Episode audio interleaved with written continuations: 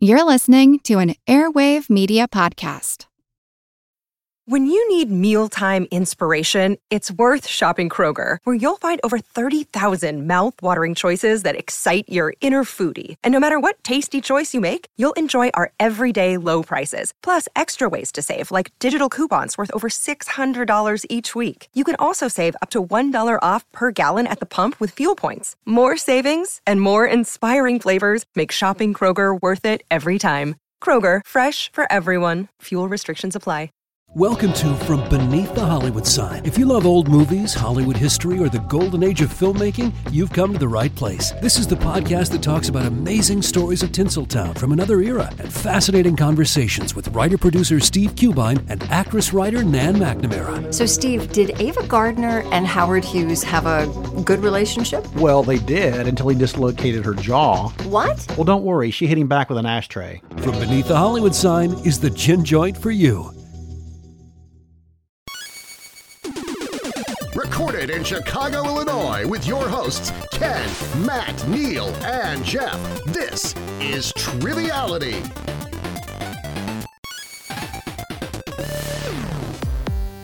Hello and welcome to Triviality, the game where a lack of seriousness meets a little bit of knowledge. My name is Neil, and I'm going to start right away by saying Matt isn't here, No. unfortunately, uh, but Ken and Jeff are. He's on the road again, right? He's on the road again, But again. not not for his move. no, It's it's because he's he wanted to go see the largest ball of twine, right? he wanted to see the largest ball of twine while listening to "On the Road Again" by Willie Nelson. Just on repeat. That's On the only song he's got in his car. it's like uh, "How I Met Your Mother" when they have to listen to 500. Uh, was it 500 miles? Right? Is that what it's called? Yeah, I think so. In the Fiero. See, and I, was going to go the turn the page method.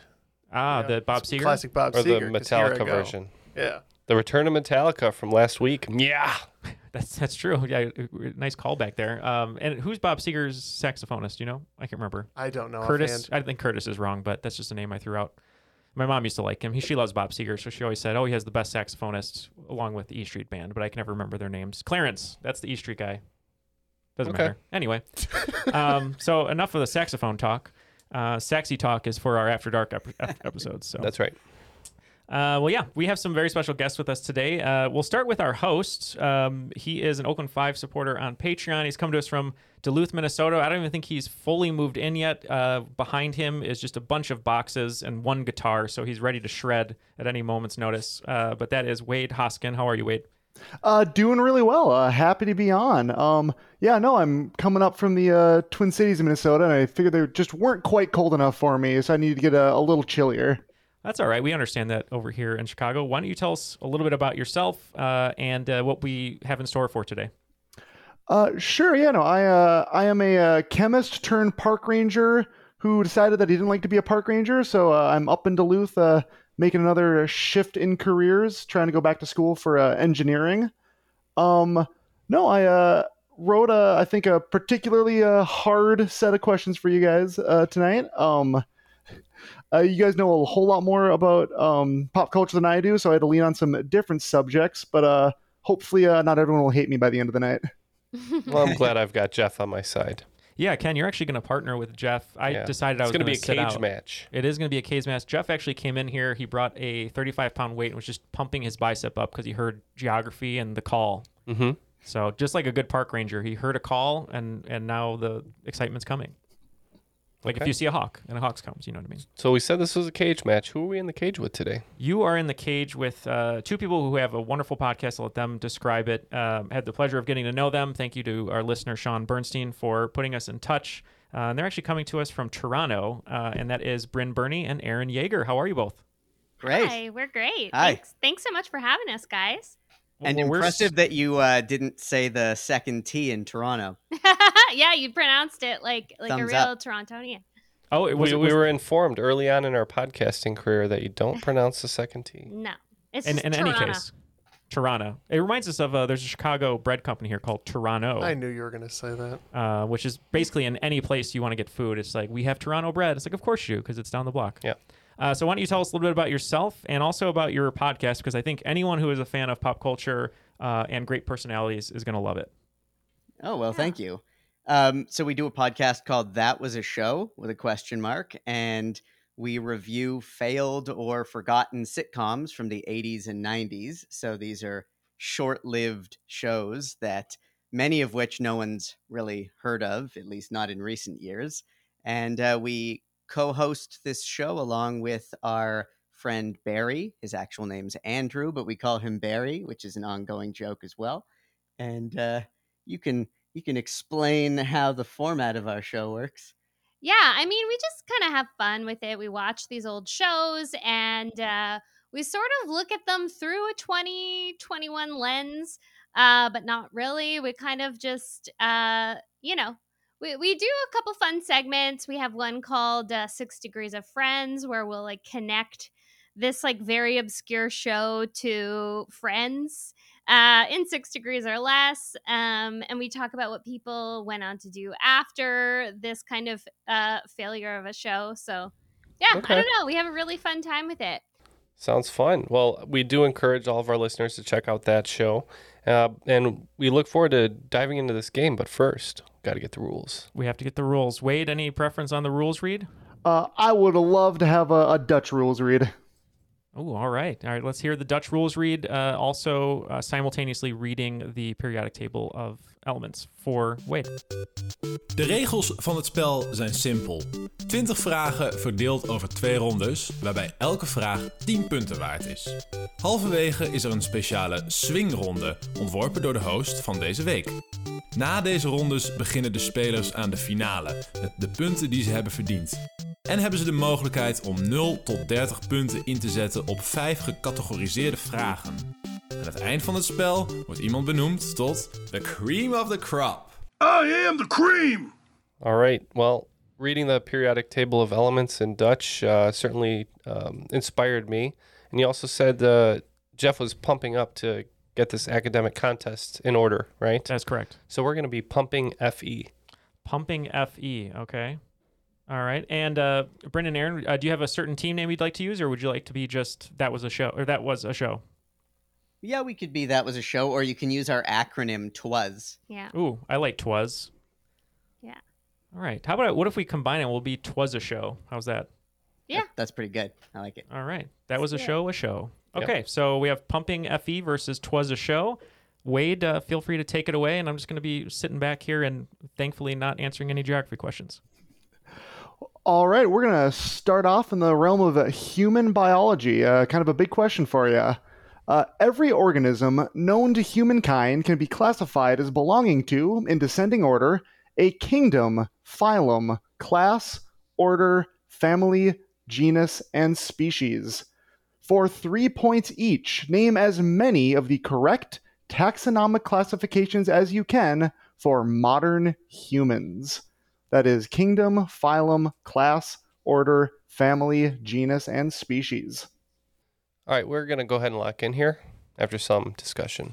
So from the top, uh, animal, although I put animalia, uh, mammal, great apes, Homo sapiens, and sapiens. Um, yeah, we put um, Animalia for kingdom, Chordata for phylum, Mammalia for class.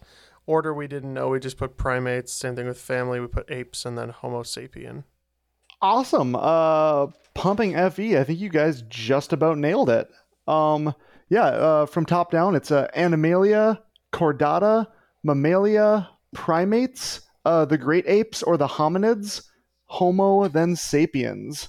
So uh, looks like you guys got uh, all seven by my Ken, and uh, twas you guys got uh, got five of the seven with Animalia, Mammalia, great apes, Homo, and sapiens. So it looks like uh, 15 for twas and uh, 21 for uh, Pumpin' FE.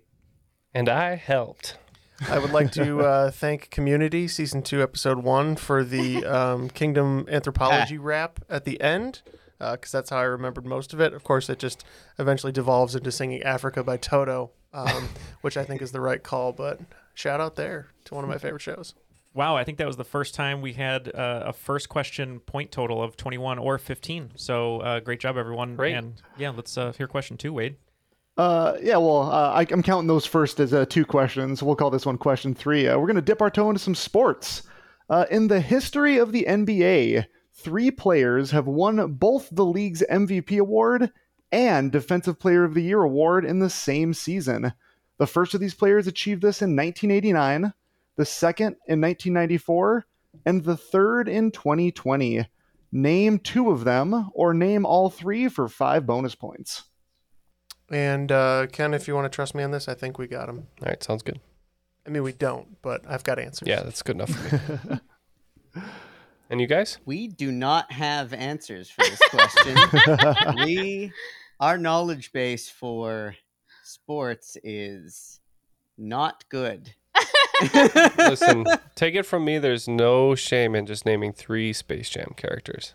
Well, I mean, Oh man. might as well throw in a Michael Jordan because I assume he won lots of awards. Lots of stuff. maybe for the know what- 1994. Yeah. And then, oh my God, who was the basketball player that was in that hilarious sketch on Kroll Show? Oh, it's Larry Bird. Larry Bird. I'm gonna go with Larry Bird for 89, just cuz. We're cause just naming random. because it's a really funny sketch. players. I'm not even gonna try with this Is one. Is it a Raptors player? That'd be really bad if we didn't know that. Ooh, that'd be so embarrassing. Is it Drake? yeah, I'm gonna say Drake. yeah, we're gonna get creamed on this. Well, Yeah. Not necessarily. I think MJ might be right. We put uh, Isiah Thomas for 89, Charles Barkley for 94, and Giannis Antetokounmpo for 2020. Uh, sure. Looks like uh, both teams got at least a one right name there. Um, 89 was uh, Michael Jordan. Uh, 94 was Hakeem Olajuwon, and 2020 was uh, Giannis uh, Antetokounmpo. But no, I think uh, I'm feeling generous. I think uh, five points to each team for uh, getting half the answer right. wow. That was basically the equivalent of circling C on the multiple choice It, test. it really was. Yeah. No, cool. Uh, if we're ready to move on, I got uh, what I have listed as question number four for you. Uh, we're going to be talking about naval tradition. Uh, if neither Captain Kirk nor Commander Spock are capable of assuming command of the Enterprise, the captain's chair would likely fall to the third highest ranked officer. Who is it? All right. Um, I think we actually have this maybe from one of the movies, so we're gonna go ahead and lock in. What are you guys thinking, Twas? Okay, well, here's what we're thinking. It's one of the bridge crew, someone highly ranked, someone memorable. We're going to go Sulu, Lieutenant Commander, I believe. Yeah, we also said Sulu. Uh, so there is a a lot of debate around this question, but uh, Sulu was not promoted to a lieutenant commander until the Wrath of Khan. Uh, outranking him is Lieutenant Commander Montgomery Scott. Okay. I was oh my gosh. I told him that from the beginning and he Aaron was like, no. I, was just right. remember He from didn't uh, trust me. I just remember from uh, I think Into Darkness, Sulu takes the the captain's chair at one Mm. point, but Oh, does he? yeah, that's as far as I could get. Coming up, uh, question five, uh, we're going to be diving way back to some Roman history. Uh, the first and second Roman triumvirates were a trio of Roman leaders instrumental in the transition of the Roman Republic to the Roman Empire. Julius Caesar led the first, and his successor Augustus led the second. For five points each, name another member of the first triumvirate and another member of the second. Okay, uh, Jeff thinks he has a fairly decent guess on this, so we're gonna lock in. Okay. I think I've got a couple of names here. so these are really just two other potential Roman emperors that have names that we could remember. So there's uh, coming in from uh, Bryn is Brutus, and coming in from Aaron is Marcus Aurelius. Okay. We we're not going with Caligula, Jeff. Caligula was later. Pretty sure. Um, no, we uh, we locked in uh, Mark Anthony and uh, the singer, of course. I need uh, to know. uh, and Pompey, who I, I the, the name sticks out. I, I don't know if he was a general or part of the triumvirate. No, uh, great job. Yeah, looks like uh, Pumping FE got uh, full points there. Although uh, Twas, you guys got some v- very good, or relevant Roman names. Uh, no, the first triumvirate, uh, in addition to Caesar, had uh, Crassus and uh, Pompey the Great. And the second triumvirate was uh, Mark Antony and Marcus Lepidus. Crassus, of course, uh, most known for mooning people. I, I want to say Crassus was part of the triumvirate just because he was like filthy rich. That's a good way to get part of the triumvirate. Yeah, exactly. Uh, well, it looks like after five questions, uh, Twas a Show is at 20 points, and narrowly ahead is Pumping FE with 36. So, anyone's game.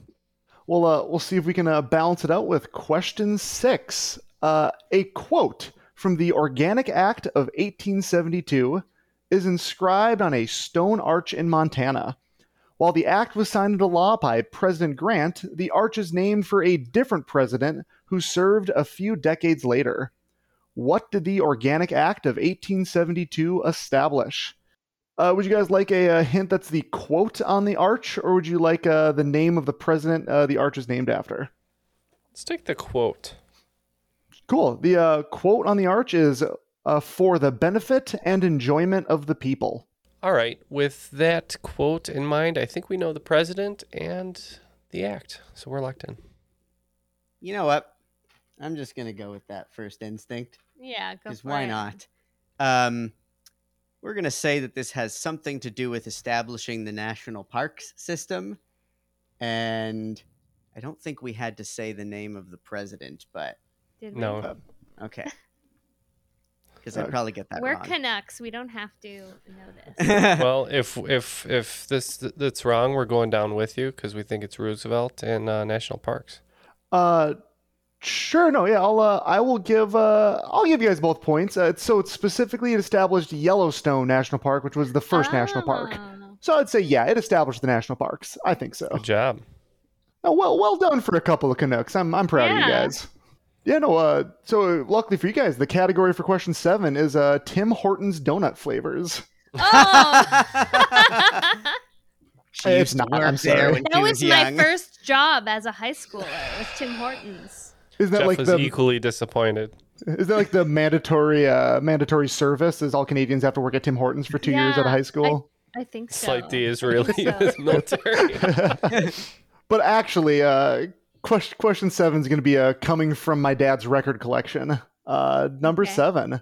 Uh, in college, uh, Chevy Chase was the drummer for a band with two of his more musically inclined classmates.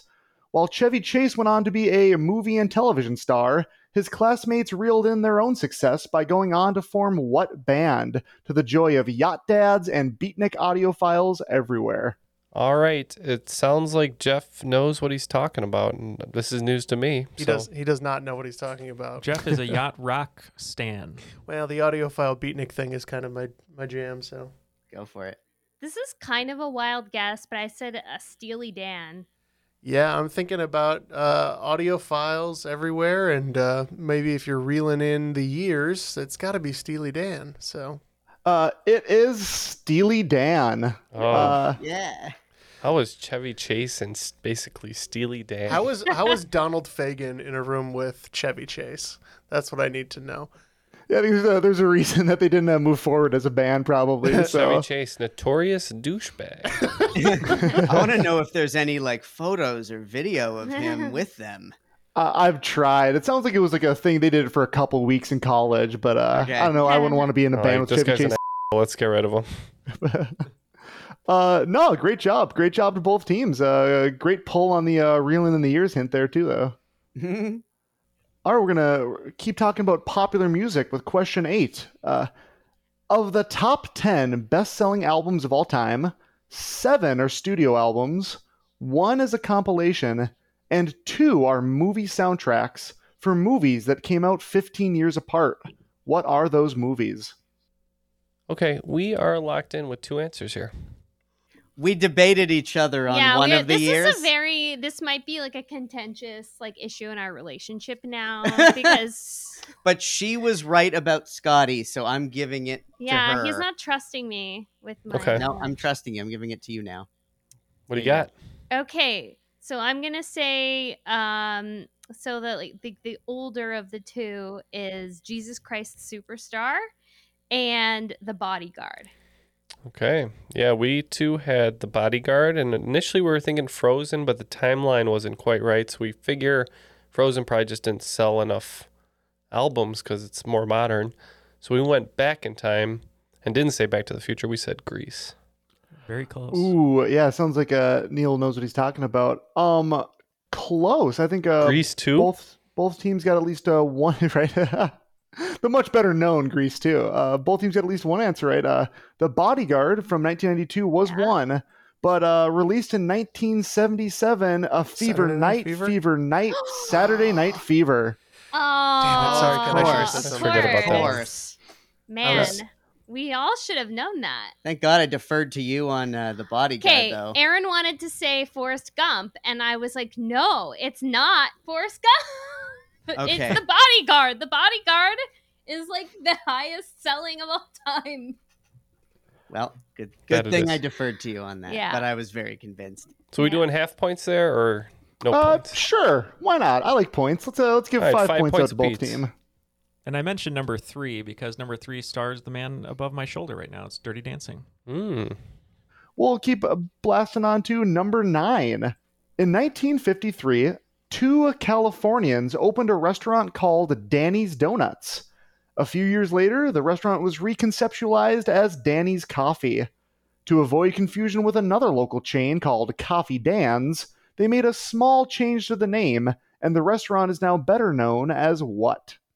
All right, so we're uh, gyrating back and forth between uh, Krispy Kreme and Denny's.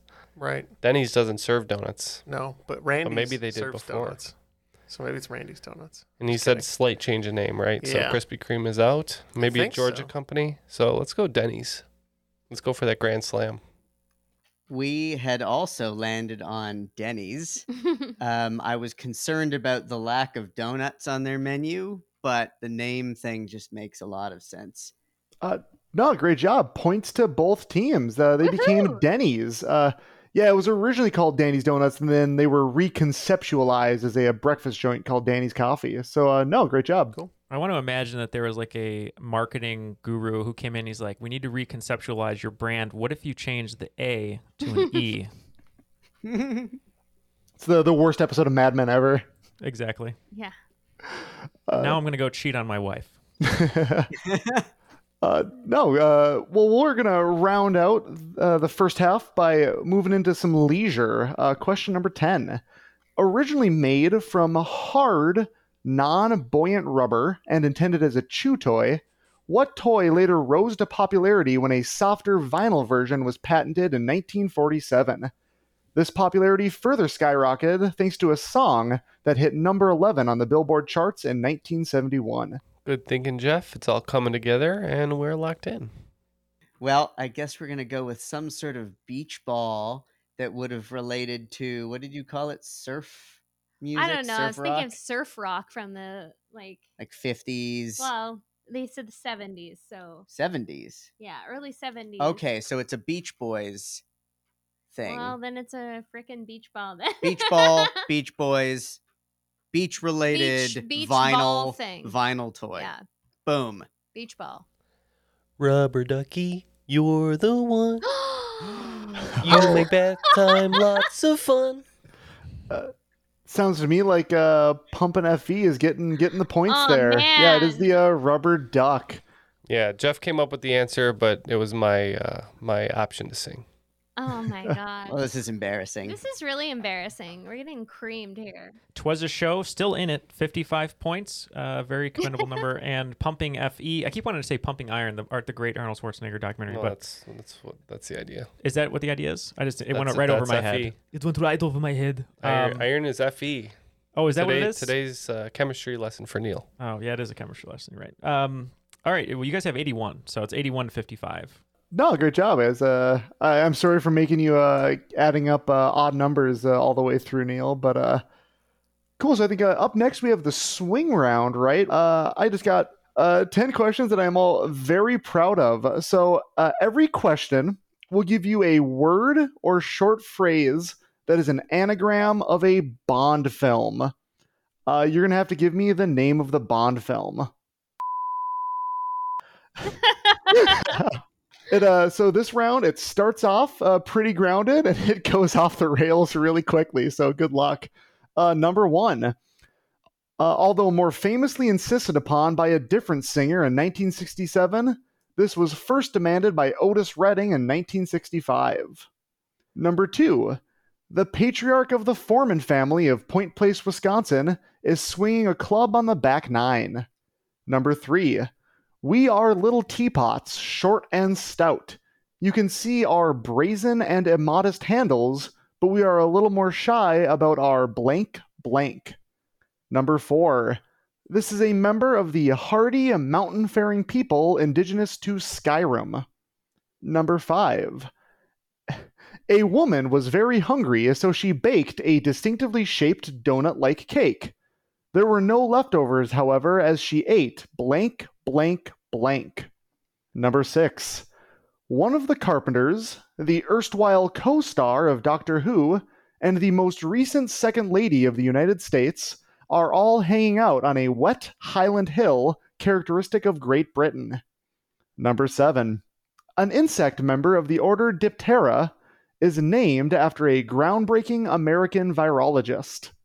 8. An NBC news program in which Mephistopheles has replaced Lester Holt. 9. A traditional form of Alpine song sung by the former partner of Roger Ebert. And 10. The hit single off of Toys in the Attic, but the sugar is replaced with aspartame. So every question there will give you a word or short phrase, and that word or short phrase is an anagram of a Bond film. You are a mad scientist, Wade. Um, everyone here is going to go over these, and you know what? I think we'll throw the clues in the show notes, uh, possibly as well. We'll see. But we're going to be right back with some answers. It's Kaley Cuoco for Priceline. Ready to go to your happy place for a happy price? Well, why didn't you say so? Just download the Priceline app right now and save up to 60% on hotels. So, whether it's Cousin Kevin's Kazoo concert in Kansas City, go Kevin, or Becky's Bachelorette Bash in Bermuda, you never have to miss a trip ever again. So, download the Priceline app today. Your savings are waiting. Go to your happy place for a happy price. Go to your happy price, Priceline. Want to learn how you can make smarter decisions with your money? Well, I've got the podcast for you. I'm Sean Pyles and I host NerdWallet's Smart Money Podcast. On our show, we help listeners like you make the most of your finances. I sit down with NerdWallet's team of nerds, personal finance experts in credit cards, banking, investing, and more. We answer your real-world money questions and break down the latest personal finance news. The Nerds will give you the clarity you need by cutting through the clutter and misinformation in today's world of personal finance. We don't promote get rich quick schemes or hype unrealistic side hustles. Instead, we offer practical knowledge that you can apply in your everyday life. You'll learn about strategies to help you build your wealth, invest wisely, shop for financial products, and plan for major life events. And you'll walk away with the confidence you need to ensure that your money is always working as hard as you are. So turn to the nerds to answer your real world money questions and get insights that can help you make the smartest financial decisions for your life. Listen to NerdWallet's Smart Money Podcast wherever you get your podcasts.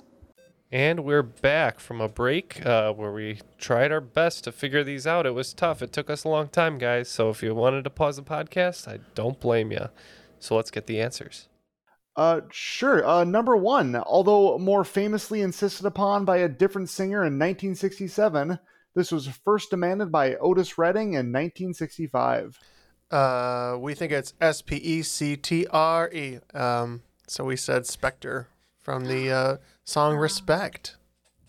We uh, did not have such an astute guess. We didn't get, yeah, we didn't get in it. We thought the song was Try a Little Tenderness, yeah. and we could not pull a movie title out of that. We're like, what? No, yeah, it, uh, it helps to spell it out. Uh, yeah, it was respect uh, into Spectre. That's very clever.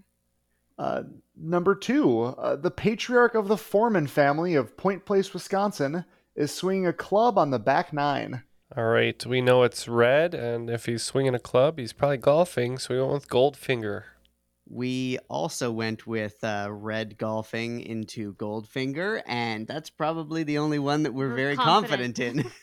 Well, you should be confident. Uh, points all around. Both teams got it right.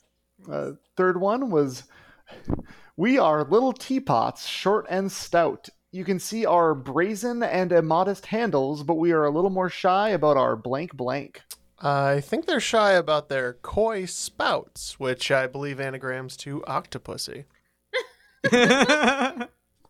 We reverse engineered that one though, just to be fair. Yeah. Wow. Well, we had the word spout. Didn't quite make it uh, as far as as that. Yeah, no, uh, well, well done to uh, pumping fe or pumping fe if you prefer. Uh, yeah, it was coy spouts or octopussy. Uh, yeah, I was kind of, I was kind of expecting people to reverse engineer that one. Next one, uh, this is a member of the hardy mountain-faring people indigenous to Skyrim. Another reverse engineer here. I said uh, Doctor No, and he said that fits because of The Nords. Uh, we didn't really have anything for that one. Okay, so nothing there. Moving on. Uh, yeah, nope, it was uh, Nord into Doctor No. Although, yeah, it sounds like you were uh, thinking about Doctor No's brother, uh, Turb No. Uh, next one was a woman was very hungry, so she baked a distinctively shaped donut-like cake. There were no leftovers, however, as she ate blank, blank, blank. I think it's something like all the bunt, um, but we got bunt into Thunderball, so we said Thunderball. Um, well, we were playing with bunt. Then uh, we also had a, a funny take on the clue that uh, she ate the whole thing, whole as H O L E. Instead of whole. Like, But Mm-hmm. uh, but then that didn't give us anything. didn't give us so... movie title. So. Moving on. Oh yeah, it was uh, yeah, close with all the bunt. It was all her bunt, which is an All anagram of. Thunderball. So uh, really well done there. Yeah. Yeah. Uh, next one we had was one of the Carpenters, the erstwhile co-star of Doctor Who, and the most recent Second Lady of the United States are all hanging out on a wet Highland hill characteristic of Great Britain. So we got Karen, and then uh, Jeff unscrambled that into. Uh, well, I figured out that that would fit if you add more to Moonraker. so you might have been right about the Moor. Yeah, he second guessed me again because I had said more in our um, initial conversations, but Aaron second Oh, guessed me again. because you would have gotten Moonraker from that. no, I would not have. Aaron said it was the moops. Yeah, the move. Yeah. So nothing there. Just, it yeah, was the nothing, Moops. Nothing. It's a misprint. Yeah. Well, uh, no, I mean, a great job there. Uh, seven was an insect member of the order Diptera is named after a groundbreaking American virologist. All right, this is where it gets tricky. Um, but we, you said butterflies were what? Lepidoptera. So I said Terra probably means something that flies. We got went to mosquito, and I was able to fit that into quantum of solace. So we said quantum of solace, but we didn't figure out the whole clue. We got we, we, we got nothing. Crickets over here. Sure. Um, uh, very close and uh, you know, great job on fitting into quantum of solace. But uh, Diptera refers to the common housefly, For and the only? virologist in mind was Jonas Salk. It was the Salk fly or skyfall. Ooh. Uh, number eight, uh, an NBC news program in which Mephistopheles has replaced Lester Holt. Yep, saw a lot of uh, combinations of letters between uh, nightly and daylights. So we guessed living daylights. This is deeply embarrassing. just, just, keep, just keep going. Just keep going. What do we got? Keep going. Uh, yeah. Do you want to do you want to toss Um, one in as your answer? we had jotted down "Live and Let Die." All right. Well, in that case, uh, an NBC news program which Mephistopheles has replaced Mr. Holt is Devil Dateline or Live and Let Die. There you go. Never hurts to guess. Yeah, always throw a guess out. You know? See, great. That out. Well done. Um, number nine.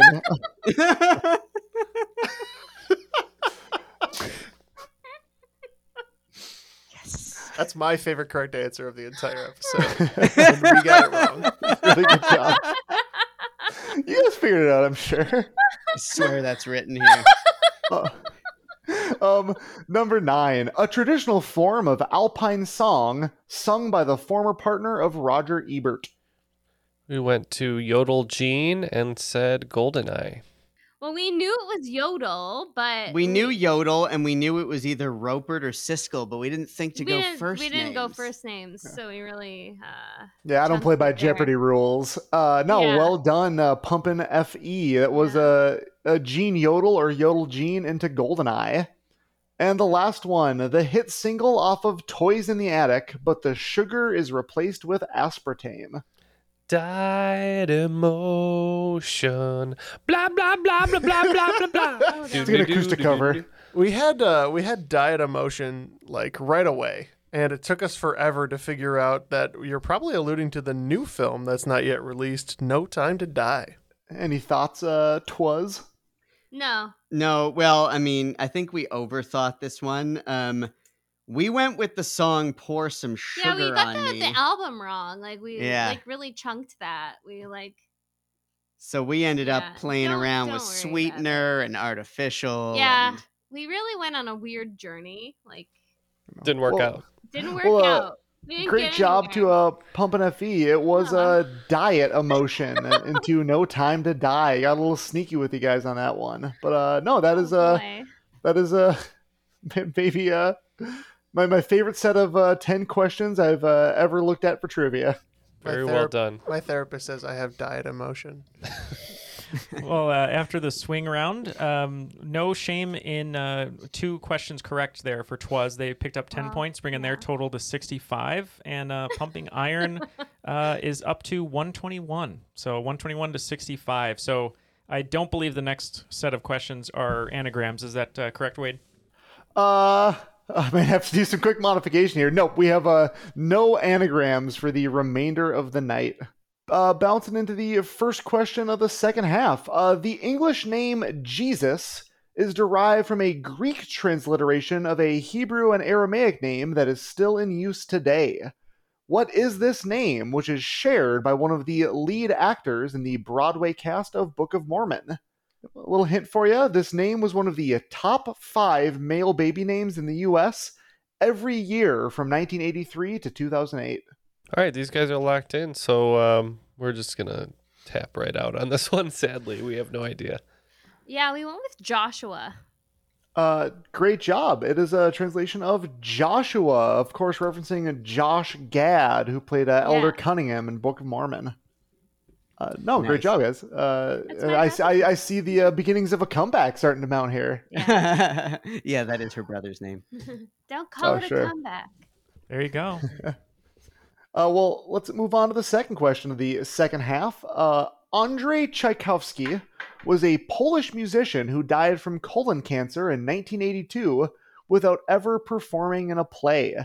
Despite this obstacle, he still got to appear on stage in 2008 alongside David Tennant. What character did he portray? Uh, we don't know, so we're gonna lock in. Yeah, we are definitely not going to have a right answer. You know, I'm just gonna put something out there. I'm gonna say uh he plays his cat. Okay. All right. Uh, cool. And what do we have from uh, Pumpin' Fe? We believe that he appears in the play Equus as uh, Daniel Radcliffe's penis. you're, re- you- you're you're closer than you know. Uh, no, um, Andrei Tchaikovsky ended up uh, portraying Yorick, better known as the Skull in Hamlet. Mm. To be or not to be. Wow. That is They used a dark. human skull? In Shakespeare's scripts notes, make sure you use a human skull. It, it was uh, not encouraged to drink out of it after the play, as he often did. But At the cast party, yeah. Number three of the second half. Uh, Emil Jannings was the first actor to win the Academy Award for Best Actor, though he proceeded to star in a number of regrettable German films in the following decades. Because of this connection, he was portrayed in a cameo appearance during the climax of what 2009 war film? we're locked in. Yeah, yeah, we're good. We're gonna go with uh Inglourious Basterds. Yeah, we said that too. Uh, yeah, points all around. It was uh, Inglourious Basterds. The year 2009 really rings a bell to me. when I hear 2009 film, I think Inglourious Basterds. It's the year you became a man. Yeah, that's right. Wait, what? And and in uh, honor of Ken becoming a man in 2009, uh, I'm going to make myself available as a tag team not the partner case. It's for not the uh, case. for Brendan Aaron, just because Okay. these questions are now in, in my wheelhouse, which they weren't before. So you're feeling you're feeling like you want to suddenly answer some questions. I am. So if you guys so you're need joining my- the enemy. Yes, I'll join the enemy. So if you need my help, just say tag, and I'll give Okay. try to give you a good answer. Okay. well, uh, great timing, Neil, because uh, question four is about math. Oh, I, I, I rescind my comment. Uh, number four of the second half. One of the most important constants in mathematics, E, is named for what Swiss mathematician? Not to be mistaken with Warren Moon or Earl Campbell. Don't worry about the. Just We're you, locked in. You, you were writing it down and then you started thinking about it with the clues. All right, we're locked in. Oh, I get it. My brain worked. Don't let yourself be fooled by extra clues. No, I figured it. out. I definitely. You're It, con- extremely confident, and then you just stopped. it confirmed what I already knew. Look the big brain on Jeff. I was I was hoping that this would be like uh, an algebra question that I could just like work out the crunch the Y equals 4x squared. yeah. Um I know and the, the the the frustrating thing is that I know that I've heard the answer to this in the not so distant past and I cannot remember it. Is Escher someone? Someone. I was gonna say that it was uh, eunuch, but then they cut off all the other letters and it just became E. Um, yeah, I believe this is uh, Euler, which uh, would be the team that uh, those other two guys played on at one point. Uh, no, well done. This is uh, Leonhard Euler. Uh, yeah, and uh, Warren Moon and Earl Campbell both uh, famously played for the Houston Oilers. Uh, but no, great guess with Escher. Uh, Escher was also uh, an artist mathematician, which uh, that E would have been a good connection there. Wow. That's very generous of you to, It was a good guess, to say that. Yeah. The fall of the House of Escher. Well, let's uh jump on over to question number five of the second half. Uh, uh, we're gonna do a, a little more classic rock here. Uh, and then there were three is a 1978 studio album marking a change in style for the recording band. This is due to a lineup change in which the lead vocal duties were picked up by the band's drummer. What band is this? We're always, locked in. always good choice, by the way. If you need to phone a friend on this one, I can help you as a drummer. Here, I'll give you a little hint. On the nose, Ken. Great job. Tag. All right, so uh, have, are you familiar with the song Sussudio? Oh, yeah. so uh, it would be the, the band that started the, the Earth in seven days, I believe is what it is. Uh, Genesis. Oh. And we also said Genesis. You know, uh, Yeah, that'd Great. be uh, Phil Collins going from being the drummer to the lead singer. yeah, no, great job. Points all I around. had that in my head. I had that in my head, and then I didn't trust myself. I felt sure. it, Bryn. I felt it. Yeah, they were a, they were a Um, band of That's why I four. was like, oh. No, yeah, they were a band of four, and then they were three. After five in the second round, it looks like uh, Team Twas picking up 30 points, bringing them to 95. And uh, Pumping Iron picking up 30 points as well, bringing them to 151. Okay. Well, let's uh, enter the the home stretch in the second half here. Uh, number six, the Spiel des Jahres is an annual award. Winners include Istanbul, Colt Express, Alhambra, and Azul. What is the Spiel des Jahres an award for? We can lock in. Well, we think it's some sort of race or competition, something sporty. Like a Maybe car if, race it was, maybe if it was made out horse of race. cardboard, maybe? If it was a cardboard race, does that help at all? I can throw I can throw another die? hint. Throw another hint for you guys. Tell them that one of the winners was uh, Settlers of Catan. Oh, a board game competition. okay. Yeah. Yeah, it's some sort of board game competition. I like that idea. Um, yeah, we said this is the uh, annual German Board Game Awards. Uh, well done. Yeah. Uh, Spiel des Jahres uh, is German for Game of the Year. It is the uh, best Oh board my game or card game every year. Y- y- you know what's sad is that I almost guessed that it was something German specifically because I know that they're huge into board games and because of the word spiel, but I just but listening to the various past winners, I just couldn't really I think the Dutch the also like their board games, right? Dutch boy. Only if you roll a six. What What's your favorite uh, board game, Dutch boy? Candyland. I expected that. well, we're going to stay on the subject of games for number seven. Uh, chess is a descendant of an ancient Indian game with a name that refers to a particular formation of the four divisions of an army the elephantry, chariotry, cavalry, and infantry. Yogis may also recognize this as one of the nicknames for a low plank. What is the name of this game? Okay, I, I have an idea here from the yoga perspective. I like it. It might not be exactly a low plank, but we're going to be close. It's a medium lowish plank. There's a word that's on the tip of my tongue. what is this? What is this word that I'm trying? Give up. I give up. All right, they're out. Well, I know when I'm doing my yoga along with the uh, German guy on YouTube who absolutely kicks my ass every time when he says, Like your and we're gonna go this from plank to chaturanga. I cry. So we're going to go with chaturanga. All right, cool.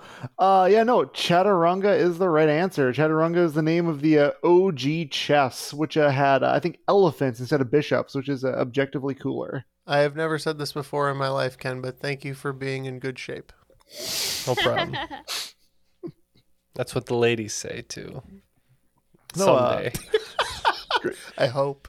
Great I job there. We're gonna we're gonna pivot into a little geography. Uh, two cities that straddle the U.S. Mexico border have fitting names that are complementary portmanteaus. The city on the California side lends its name to an Arizona based indie rock band, and the city on the Baja side is referenced in a song by the Grateful Dead. What are the names of these cities? Ken, if you trust me, I believe we can lock in. yeah, it has nothing to do with yoga, so this is all you. Okay. If you guys need me to tag, I only know one, but if it'll get us points, if I'm right, then it'll get us points. Okay, so yeah, I I would love a little uh help from our friend here. Uh, we have a guess for one of the cities on the Mexico side, but not. Oh, uh, that might be the same one as me. What What's your guess? Uh, our guess is Tijuana. Oh, okay. Uh, mine, I think, is an indie band. I'm pretty sure. Uh, I think it's Calexico or Calexico, something like that. But C A L E X I C O. That's my Okay. guess. Because I think it's like California, Mexico put together. Oh, I see. Go, go for it. We'll go. f- We'll go for. Go for it. We'll go for it. All right, Jeff. They're saying Uh, Calexico. Uh, we also have Calexico. I believe the other one is Mexicali. Uh, well done. Uh, yeah, no, the two cities were course. Mexicali on the Mexico side and Calexico on the California side. You know, uh, Mexicali Blues is one of my sleeper picks for uh, one of my favorite songs by the Dead. The other one seems so simple. I didn't even put that together. You know, uh, no, great job. Uh, it's uh, it's definitely a, a tricky one that I think I only know because I got a lot of family in the area in SoCal. Uh, we're definitely more familiar with the other border. yep. Yeah. Uh, well, let's go on to number nine of the second half. Uh, Domenico Dragonetti was an Italian virtuoso and composer. His best known works are concertos, which shone a rare spotlight on what otherwise common orchestral instrument, which was too difficult to hear until the advent of more modern instrument making techniques. All right, we're going to go ahead and lock in here, um, just based on our knowledge of orchestral instruments and their relative loudness. Okay, we have we we have a couple guesses, but I think we're going to go with should we should we go for it? yeah, go for it, Aaron. Okay.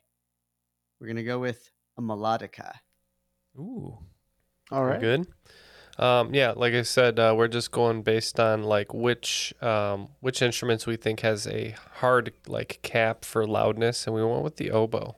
Uh, yeah, no, I think uh, I think this may have been a, a question that was hard for me to gauge because this was the instrument I played in high school. Uh, look over your shoulder and you may see the bass sitting behind you. It is the upright bass.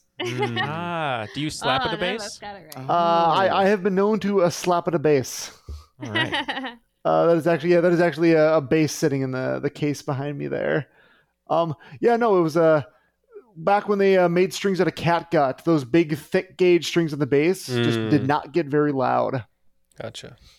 Well, uh, let's finish up the second half. How about with uh, a, a question uh, going back into the realm of sports? Uh, number ten.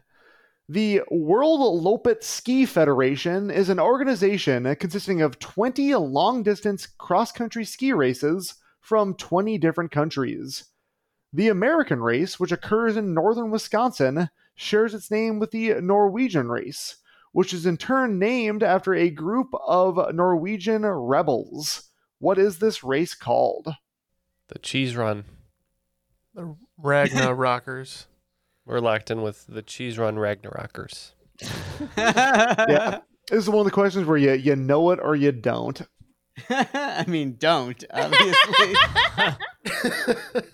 All right, what's the answer? No, no, we're, we're not getting this one. Yeah, no, sure. Uh, that was the uh, the Birkebeiner.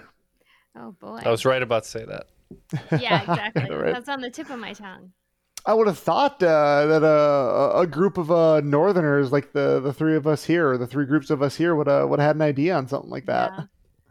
Uh, no, great great job. Regardless, though, it was, a, it was a hard question to get. So Well, uh, it looks like at the end of regulation, uh, we have Twas with 110 points to wager in the final round, and uh, Pumping Iron with 191. So, what are those uh, final five categories to uh, wager on?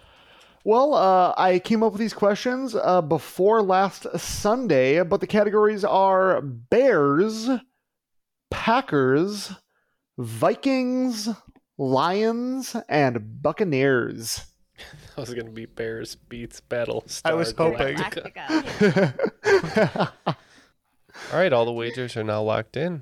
Let's hear the questions. All right, uh, number one in the category of bears. There are only eight living species of bear.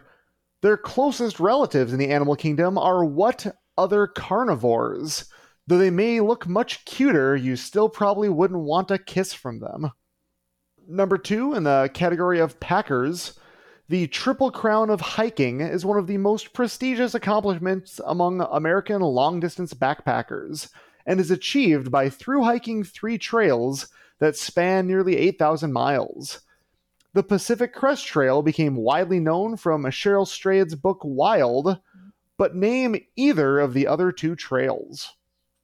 Uh, in the category of Vikings, while not a name commonly learned outside of his country of origin, Ethelstan could be considered one of the more significant figures in Western history. In 1924 AD, he inherited a royal title from his father. By 927, Ethelstan had conquered a Viking kingdom then called Jorvik and consolidated its crown with his own. As a result, most modern historians consider Ethelstan to be the first what? In the category of lions, the first of Hercules' 12 labors was to slay the Nemean lion, a vicious monster with an impenetrable hide and claws that could slice through any armor. With what handy technique did Hercules ultimately kill the lion? Hint he couldn't get his foot behind the lion's tail, so he had to channel a different TV dad. And the fifth one in the category of Buccaneers. The third of Hercules' 12 labors was to capture the Golden Hind. The Golden Hind is also the name of a ship captained by an English explorer who didn't let circumnavigating the globe stop him from extensively plundering Spanish ports and ships along the west coast of the Americas. Who is this explorer, whose subsequent knighthood is often cited as one of the precursors to the Anglo Spanish War? All right, it looks like uh, these guys are going to discuss, and we'll be back with the answers.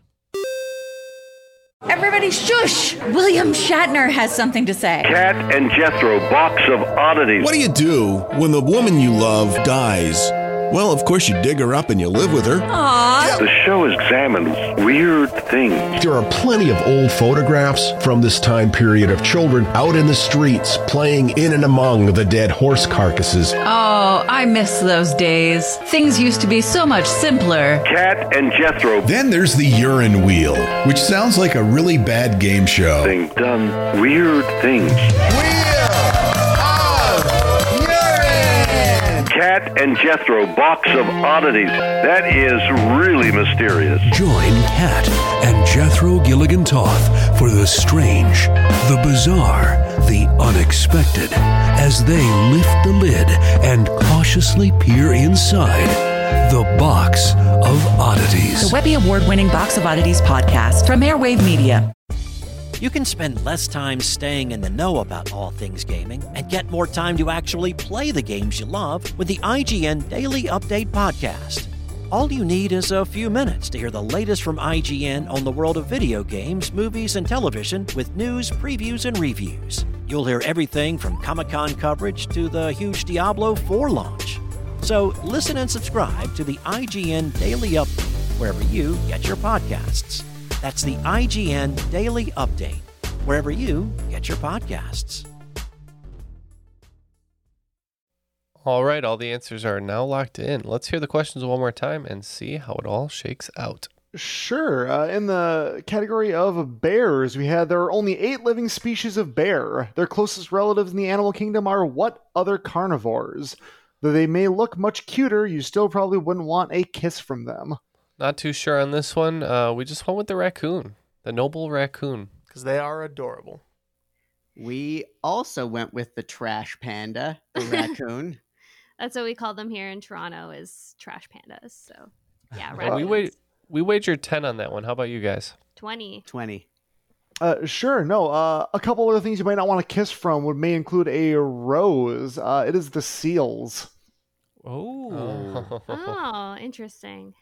Uh, uh, in the category of Packers, we had the Triple Crown of Hiking is one of the most prestigious accomplishments among American long distance backpackers, and it's achieved by through hiking three trails that span nearly 8,000 miles. The Pacific Crest Trail became widely known from Cheryl Strayed's book Wild, but could you name either of the other two trails? Well, one of my friends uh, did the Appalachian Trail in its entirety, and I was following her quest on uh, Facebook. So we said Appalachian Trail. We also said Appalachian Trail as being the longest trail in the United States, which I've heard of. And we did 10 points again? Unfortunately, we wagered nothing on this one. Yeah. Well, uh, you can pat yourself on the back because uh, you got the answer right. Uh, it was the Appalachian Trail, and the other one was the Continental Divide Trail, which kind of runs down the rim of the Rockies. Uh, in the category of Vikings, while not a name commonly learned outside of his country of origin, Ethelstan could be considered one of the more significant figures in Western history. In 924 AD, he inherited a royal title from his father. By 927, Ethelstan had conquered a Viking kingdom, then called Jorvik, and consolidated its crown with his own.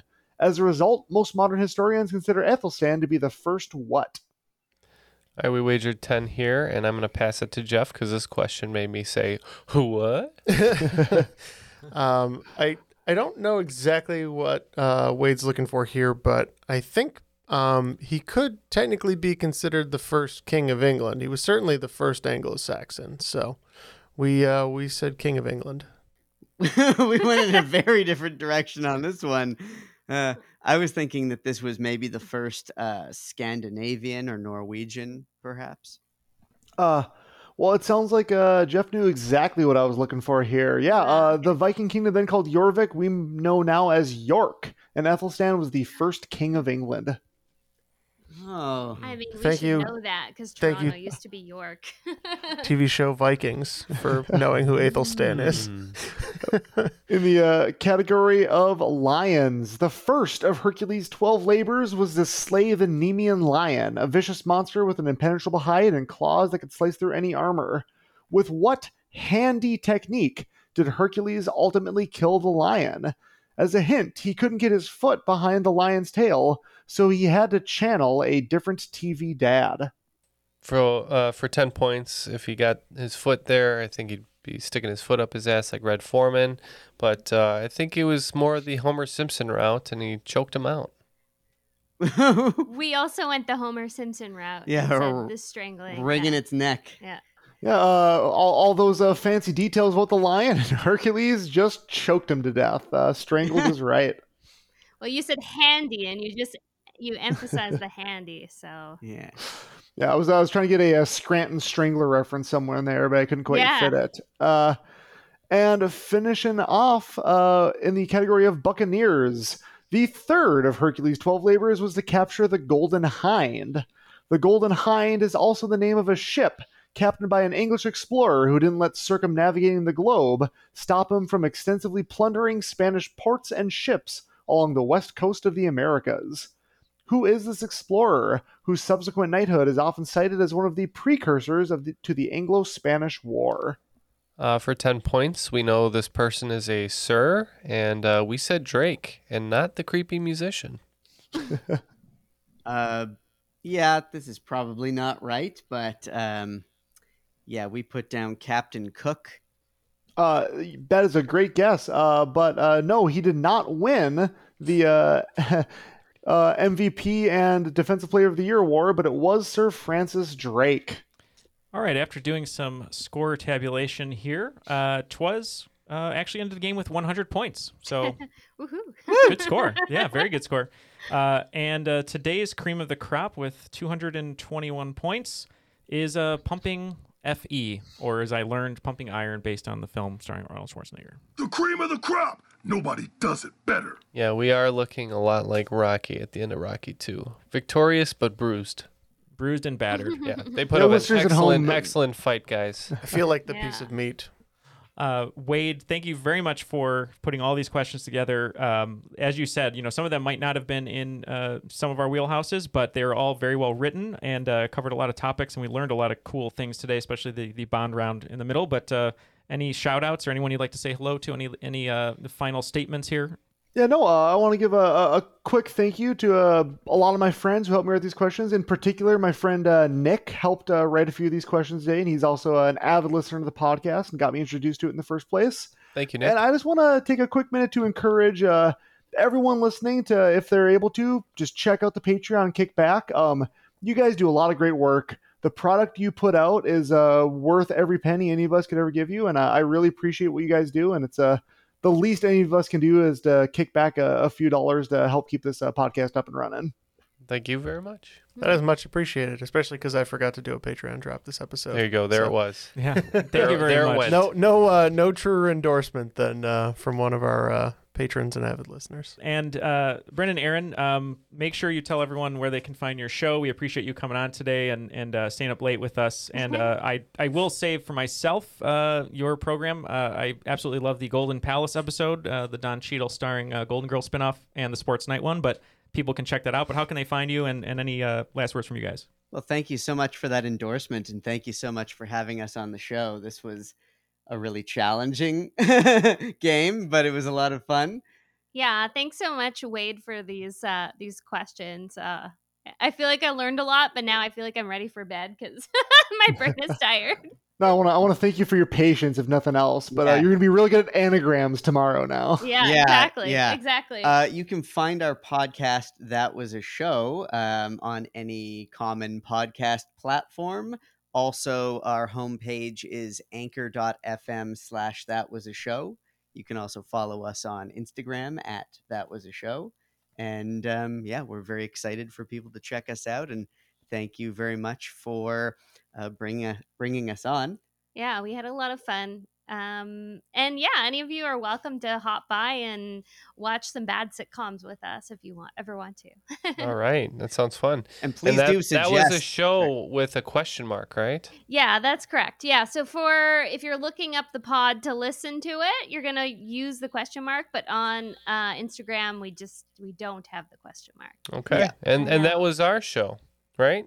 I think so. All right. Well, I've got an episode all about uh, sports night to go listen to. So All right. Well, for our guests, Jeff, Neil, Matt, who's somewhere, Mhm. and myself, Ken, that was Triviality. Question mark.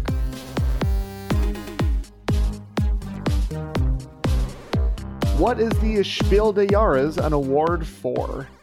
we can lock in. The table just lifted up a little bit on Jeff's side.